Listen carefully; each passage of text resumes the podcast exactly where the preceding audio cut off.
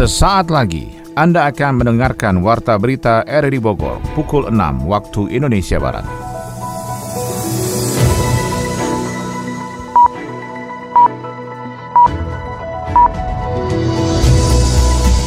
Selamat pagi dan salam jumpa.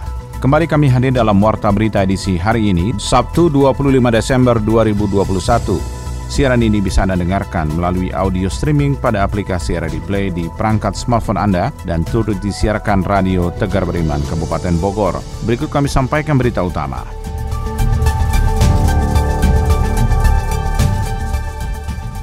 Presiden Jokowi menyebut masjid berkontribusi dalam membangun peradaban negara Indonesia. Masjid bukan hanya sebagai tempat beribadah bagi umat Islam, tapi juga berfungsi sebagai pusat pendidikan, sebagai pusat dakwah yang mencerdaskan, dan juga berfungsi sebagai tempat musyawarah untuk membangun persatuan, untuk memperkokoh ikatan kebangsaan, dan juga pusat pengembangan dan peningkatan kesejahteraan masyarakat. Wakil Presiden Maruf Amin menyampaikan ucapan selamat Hari Natal dan Tahun Baru 2022 kepada seluruh umat yang merayakan. Kiai Haji Yahya Kholis Takuf terpilih sebagai Ketua Umum PBNU setelah unggul dari petahana Kiai Haji Said Agil Siroj.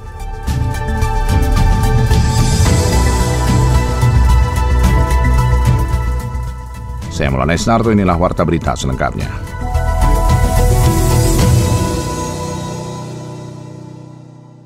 Kiai Haji Yahya Khalil Stakuf terpilih sebagai Ketua Umum PBNU periode 2021-2026 setelah unggul dari petahana Kiai Haji Said Agil Siroj dalam pemilihan Ketua Umum PBNU yang dilaksanakan pada Muktamar ke-34 NU di Lampung Jumat kemarin. Gus Yahya meraih 337 suara, sementara Kiai Haji Said Agil Siroj memperoleh suara 210 dari total 548 suara yang masuk, baik dari pengurus cabang, wilayah, maupun luar negeri. Sementara yang dinyatakan tidak sah satu suara, Gus Yahya lahir di Rembang, Jawa Tengah 16 Februari 1966 yang merupakan kakak kandung Menteri Agama Yakut Khalil Komas. Pada 31 Mei 2018, Presiden Jokowi melantik Yahya sebagai salah seorang anggota Dewan Pertimbangan Presiden. Gus Yahya juga pernah menjadi juru bicara Abdurrahman Wahid alias Gustur, Presiden keempat Republik Indonesia.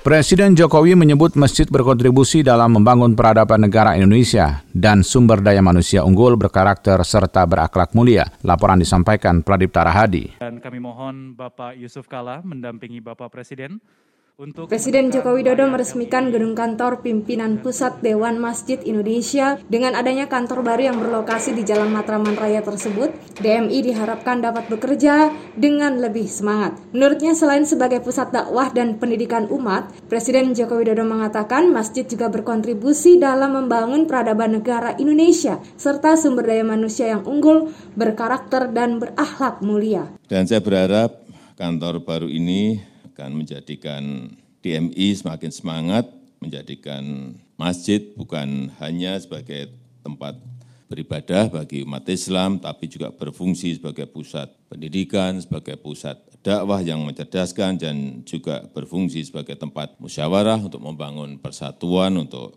memperkokoh ikatan kebangsaan, dan juga pusat pengembangan dan peningkatan kesejahteraan masyarakat seperti tadi yang disampaikan oleh Bapak Ketua Umum DMI. Presiden Jokowi pun mengapresiasi usaha dari DMI untuk memakmurkan dan dimakmurkan masjid dengan menjadikan masjid sebagai penguat ekonomi umat dan berusaha membangun masyarakat yang mutamadin yang berdaya secara ekonomi, politik maupun budaya. Sebagai pusat dakwah dan pendidikan umat, masjid juga menjadi tempat bagi umat untuk memperoleh informasi, memperdalam ilmu agama dan mewujud menjadi amal kebaikan yang dan akhlak yang mulia dan menyemai Islam sebagai rahmat bagi semesta alam, rahmatan lil alamin sehingga masjid ikut berkontribusi dalam membangun peradaban negara kita Indonesia. Sementara itu Ketua Dewan Masjid Indonesia Haji Muhammad Yusuf Kala menjelaskan pembenahan manajemen masjid di seluruh Indonesia harus dilaksanakan, termasuk pembenahan sertifikat-sertifikat wakaf masjid yang sering menjadi sengketa berbagai pihak.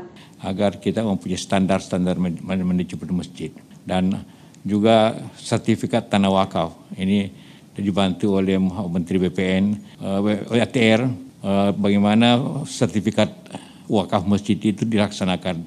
Kita tidak mau nanti yang mendirikannya sudah tidak ada berkelahi anaknya Pak. Bahwa itu masih bapaknya yang punya. Ada kasus-kasus yang sama terjadi di beberapa tempat karena itu sekarang dengan uh, sertifikat uh, muakah masjid akan kita selesaikan masalah tersebut. Gedung kantor pimpinan pusat Dewan Masjid Indonesia berdiri di atas lahan seluas 1083 meter persegi dan memiliki 9 lantai berlokasi di Jalan Matraman Raya, Jakarta Pusat. Lokasi tersebut dinilai tepat karena berdekatan dengan kantor-kantor lembaga dan organisasi keagamaan lainnya. Untuk diketahui, pimpinan pusat DMI sebelumnya tidak memiliki kantor pusat Selama ini kantor DMI berpindah-pindah dari masjid ke masjid. Dari Jakarta, Pradipta Rahadi, Pro 3 RRI. Wakil Presiden Maruf Amin menyampaikan ucapan selamat Natal dan Tahun Baru 2022 kepada seluruh umat yang merayakan. Wakil Presiden berharap seluruh umat Kristiani tetap bersemangat merayakan Natal meskipun masih di tengah kondisi pandemi yang belum berakhir. Momen perayaan Natal dan Tahun Baru, menurut Wapres, menjadi saat di mana seluruh kerabat berkumpul. Oleh karena itu, Wakil Presiden menghimbau kepada seluruh masyarakat untuk terus menerapkan protokol kesehatan dengan ketat guna memutus rantai penularan COVID-19. Wapres juga mendorong seluruh umat beragama di Indonesia untuk meningkatkan toleransi dan menjaga kerukunan guna memelihara perdamaian antar umat beragama. Pemuka agama Katolik Kota Bogor pada pesan Natal 2021 mengajak semua umat beragama untuk hidup saling tolong-menolong sebagai saudara. Laporan disampaikan Sony Agung Saputra. Umat Kristiani merayakan Natal tahun 2021 ini dengan sederhana dan hikmat saat virus corona COVID-19 masih menjadi ancaman nyata. Di sejumlah tempat ibadah gereja di Bogor dan sekitarnya umat Kristiani merayakan Natal dengan beribadah secara langsung dan dalam jaringan atau online. Wakil Ketua KNPI Kota Bogor Anto Siburian memandang Natal kali ini harus menjadi penyejuk bangsa dan negara saat pandemi COVID-19 masih bercokol. Harus ada kebersamaan dalam menciptakan kedamaian saat Natal untuk kehidupan bangsa Indonesia lebih baik. Ya, selama seperti Yesus yang lahir di dunia dan kemudian menjadi saudara dan berkat bagi kita semua. Semoga perayaan Natal ini membawa kelahiran baru bagi kita sehingga mau menjadi saudara dan berkat bagi semua. Mari kita rayakan Natal ini dengan kesederhanaan, kasih sayang, dan menjadi berkat bagi dunia. Selamat Natal dan menyambut Tahun Baru. Sementara itu, pemuka agama Katolik Kota Bogor, Romo Dion Manopo menjelaskan, pesan Natal kali ini mengajak semua umat beragama untuk hidup saling tolong-menolong sebagai saudara. Untuk Natal kali ini masih ada keprihatinan seperti COVID-19 sehingga umat harus bisa bahu-membahu membantu sesama yang sedang kesulitan. Saat ini kan terkait dengan misal misalnya masih ada tantangan terhadap intoleransi dan yang lain-lain,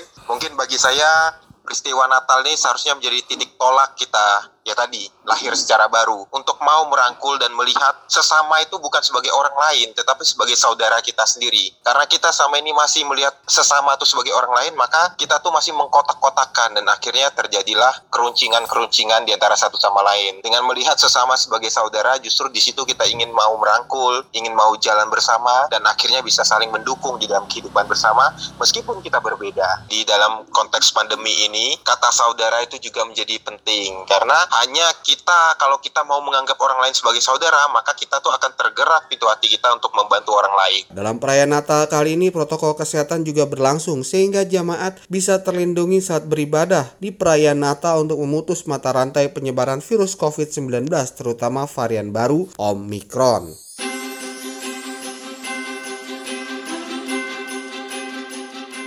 Assalamualaikum warahmatullahi wabarakatuh. Salam sejahtera untuk kita sekalian. Om Swastiastu, Salam, Namo Buddhaya, Salam Kebajikan. Saya Firly Bahuri, Ketua Komisi Pemberantasan Korupsi Republik Indonesia dan segenap insan KPK, mengucapkan Selamat Natal untuk umat Kristiani dan Selamat Tahun Baru untuk segenap bangsa Indonesia. Dalam rangka perayaan Natal tahun 2021, kita mengambil tema cinta kasih Kristus yang menggerakkan persaudaraan. Tema ini merupakan suatu kekuatan yang sangat dasar. Cinta kasih menimbulkan kepedulian. Kepedulian akan menguatkan berbagi sesama. Cinta dan peduli pula lah yang menguatkan persaudaraan kita selaku anak bangsa. Kami dari KPK tentu menyambut baik tema ini. Dan kita juga mari merapatkan barisan dan rangka membangun kekuatan, kedaulatan rakyat untuk mewujudkan tujuan negara. Indonesia yang sejahtera, Indonesia yang cerdas, Indonesia yang berkeadilan, dan Indonesia untuk semua anak bangsa. Indonesia yang membanggakan bagi seluruh rakyat Indonesia. Selamat Natal dan Tahun Baru. Terima kasih. Wassalamualaikum warahmatullahi wabarakatuh. Om Santi Santi Santi Om.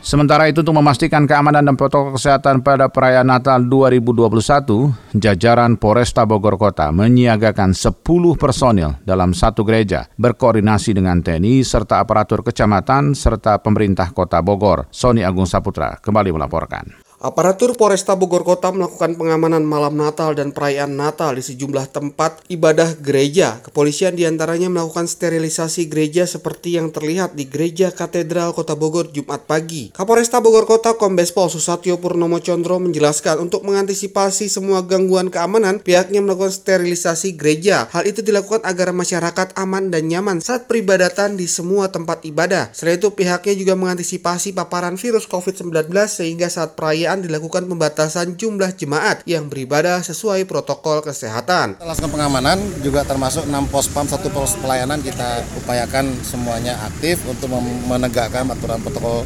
kesehatan di masa liburan panjang ini. Ya semoga semua masyarakat juga mematuhi protokol kesehatan khususnya bagi para masyarakat yang datang dan sebagainya jangan lupa dia harus melaksanakan random langsung kita kita siapkan semua tidak ada ke gereja tidak kita lakukan pengamanan. Sementara itu Kapolsek Bogor Barat Kompol Sahroni menjelaskan berdasarkan instruksi satuan atas maka pihaknya menyiagakan 10 personil dalam satu gereja berkoordinasi dengan TNI Polri dan aparatur kecamatan dan pemerintah daerah Kota Bogor. Aparat kepolisian akan hadir memastikan semua berlangsung dengan kondusif sehingga masyarakat dapat merayakan peribadatan Natal dengan aman dan damai. Insya Allah kalau untuk Bogor Barat, kebetulan kami sama-sama dengan Musbika, Pak Camat, dan Ramil diwakili. Alhamdulillah kita mempedomani kepada yang diinstruksikan oleh satuan atas terkait dengan mapping situasi tetap yang berkaitan dengan kemungkinan-kemungkinan kerawanan baik yang berhubungan dengan permasalahan perjalanan COVID-19, Kamtibmas secara umum ataupun giat-giat prioritas yang ada hubungannya dengan keagamaan itu pun menjadi prioritas utama bagi kami untuk melaksanakan kegiatan pengamanan. SOP kami sesuai dengan surat perintah nginduk kepada yang diperintahkan oleh Pak. Yang masing-masing tempat ibadah ada unsur kepolisian, unsur dari kecamatan, unsur dari Koramil. Sementara di surat perintah ada sekitar 10 orang. Polisian saat ini terus menggelar pengamanan guna mengantisipasi semua kegiatan masyarakat saat Natal dan Tahun Baru dan menciptakan kedamaian di Kota Bogor.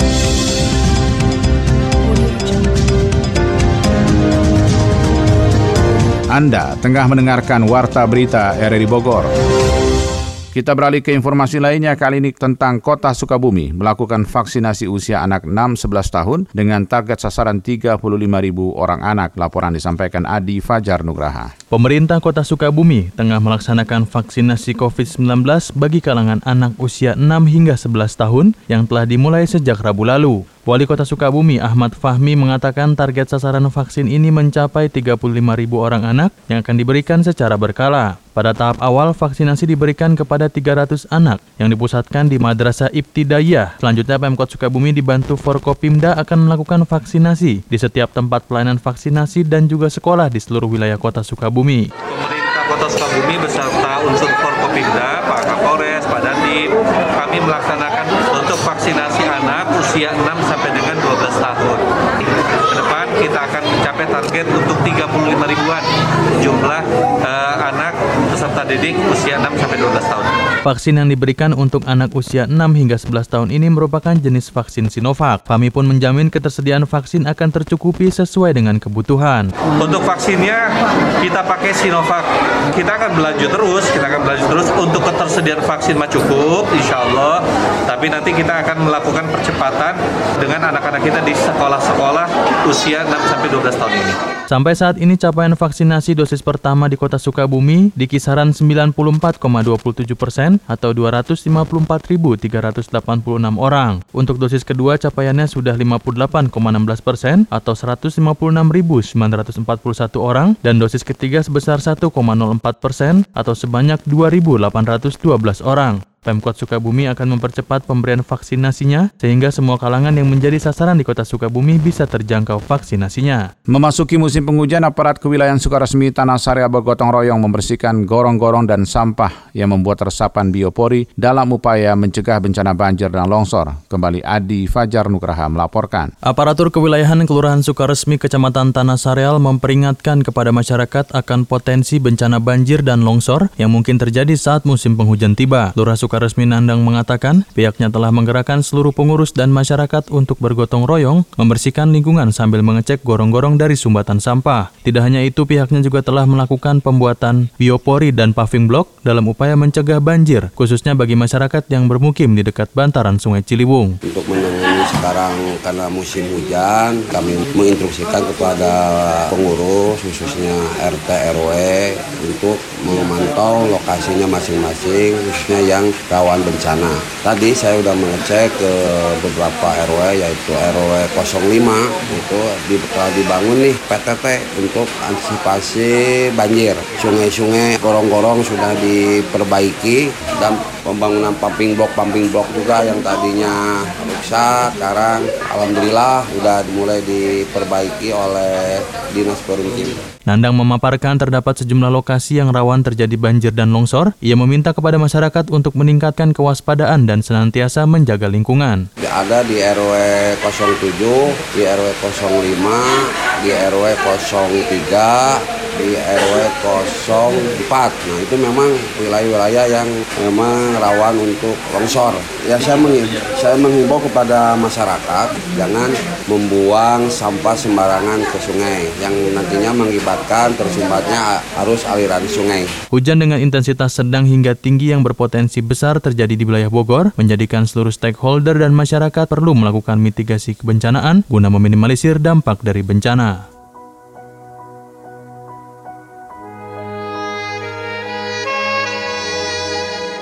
Assalamualaikum warahmatullahi wabarakatuh. Shalom, salam sejahtera bagi kita semua. Saudara-saudara umat Kristiani yang saya hormati, saya Ati Hindari, Kepala RI Bogor beserta segenap angkasawan angkasawati RI Bogor mengucapkan selamat merayakan Natal sebagai hari kelahiran Yesus Kristus, juru selamat manusia. Sesuai tema Natal tahun ini, cinta kasih Kristus yang menggerakkan persaudaraan. Semoga Natal tahun ini juga dapat membawa kedamaian dan semakin mempererat persaudaraan kita semua. Selamat Natal dan Tahun Baru. Terima kasih. Wassalamualaikum warahmatullahi wabarakatuh.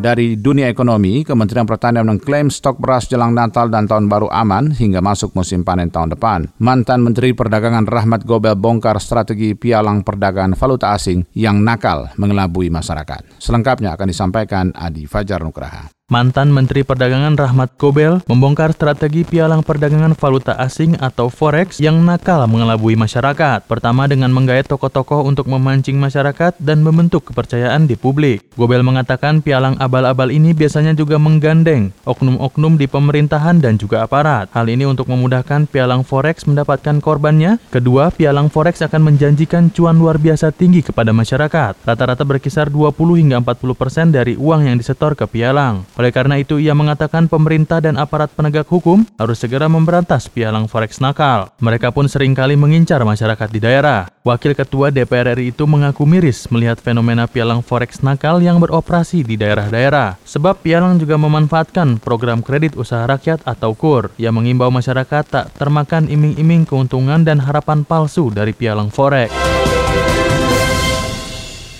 Kementerian Pertanian mengklaim stok beras menjelang Natal dan Tahun Baru aman hingga masuk musim panen tahun depan. Bahkan Kementan menyebut produksi beras dalam negeri meningkat dibandingkan dari tahun lalu. Kepala Pusat Distribusi dan Akses Pangan Kementan, Riz Faheri mengungkapkan, berdasarkan data KSA BPS, produksi beras pada tahun ini sebanyak 31,68 juta ton atau 0,35 juta ton lebih banyak dibandingkan tahun sebelumnya, yakni 31,33 juta ton. Surplus tahun berjalan sampai dengan Desember 2021 mencapai 1,65 juta ton. Apabila ditambah dengan stok awal tahun ini yang mencapai 7,32 ton sesuai perhitungan Badan Ketahanan Pangan, maka total surplus beras dapat memenuhi kebutuhan minimal hingga 3 bulan ke depan. Adapun kebutuhan beras nasional sekitar 2,5 juta ton per bulannya. Lebih jauh BPS memprediksi produksi dan konsumsi pada Januari 2022 masih akan negatif. Perkiraan produksi beras pada Januari hingga Februari mencapai 3,4 4 juta ton. Badan Ketahanan Pangan merinci sampai pekan kedua Desember, stok beras mencapai 7,5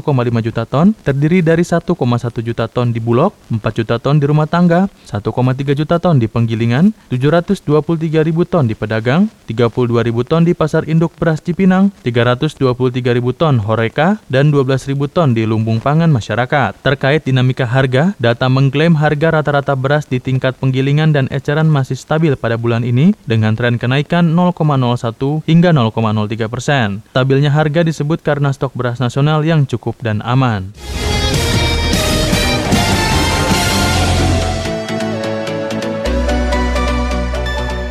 Kita beralih ke informasi olahraga, tim Taekwondo Kabupaten Bogor kembali menambah gelar pada hari kedua pelaksanaan babak kualifikasi Poprov ke-14 Jawa Barat 2022. KONI Kota Bogor menggelar rapat anggota tahunan membahas cabang olahraga yang siap meraih medali emas pada Poprov 2022. Selengkapnya disampaikan Ermelina.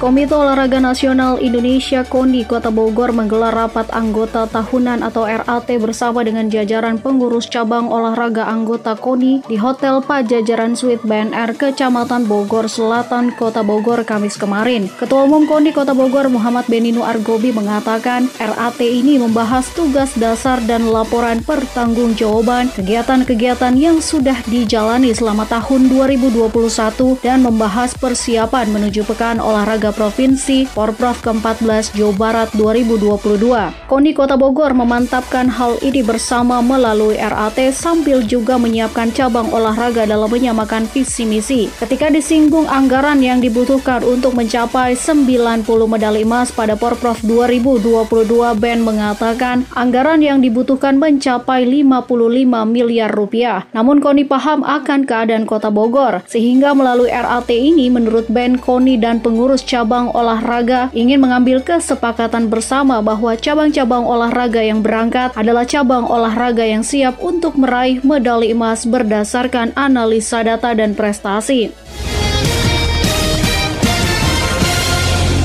Tim Taekwondo Kabupaten Bogor kembali menambah gelar juara pertamanya pada hari kedua pelaksanaan babak kualifikasi Pekan Olahraga Provinsi BK Porprov ke-14 Jawa Barat 2022 yang digelar di Balai Dahana Kabupaten Subang Kamis kemarin. Tambahan satu medali emas diraih dari nomor pomsai beregu putri atas nama Salwa Amarelia dan juga Keya Natarela. Selain menambah satu medali emas dari nomor pomsai beregu putri, Johan Milen harus puas dengan raihan medali perak dari under 68 kg putra. Sedangkan Januar Milan yang turun di under 74 kg putra harus puas menempati peringkat ketiga. Dan Vega Averelia under 49 kg putri belum berhasil meraih medali, namun lolos ke Porprov 2022 setelah kalah di babak perempat final. Hal sama yang juga diraih Nadira Putri yang turun pada under 67 kg putri lolos ke Porprov 2022. Head coach tim Taekwondo Kabupaten Bogor Arif Gandhi mengatakan perolehan medali kemungkinan bisa bertambah karena masih ada empat atlet taekwondo Kabupaten Bogor yang akan tampil pada hari ketiga atau hari terakhir pelaksanaan BK.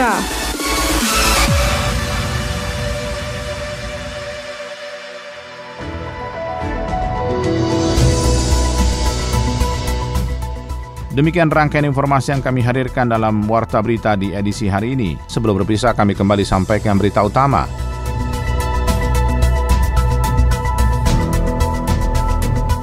Presiden Jokowi menyebut masjid berkontribusi dalam membangun peradaban negara Indonesia. Wakil Presiden Maruf Amin menyampaikan ucapan selamat Hari Natal dan Tahun Baru 2022 kepada seluruh umat yang merayakan.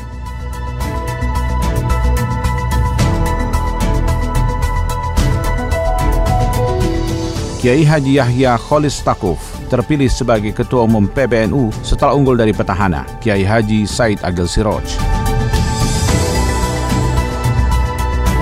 Mewakili kerabat kerja bertugas, saya Maulana Estato mengucapkan terima kasih. Selamat pagi.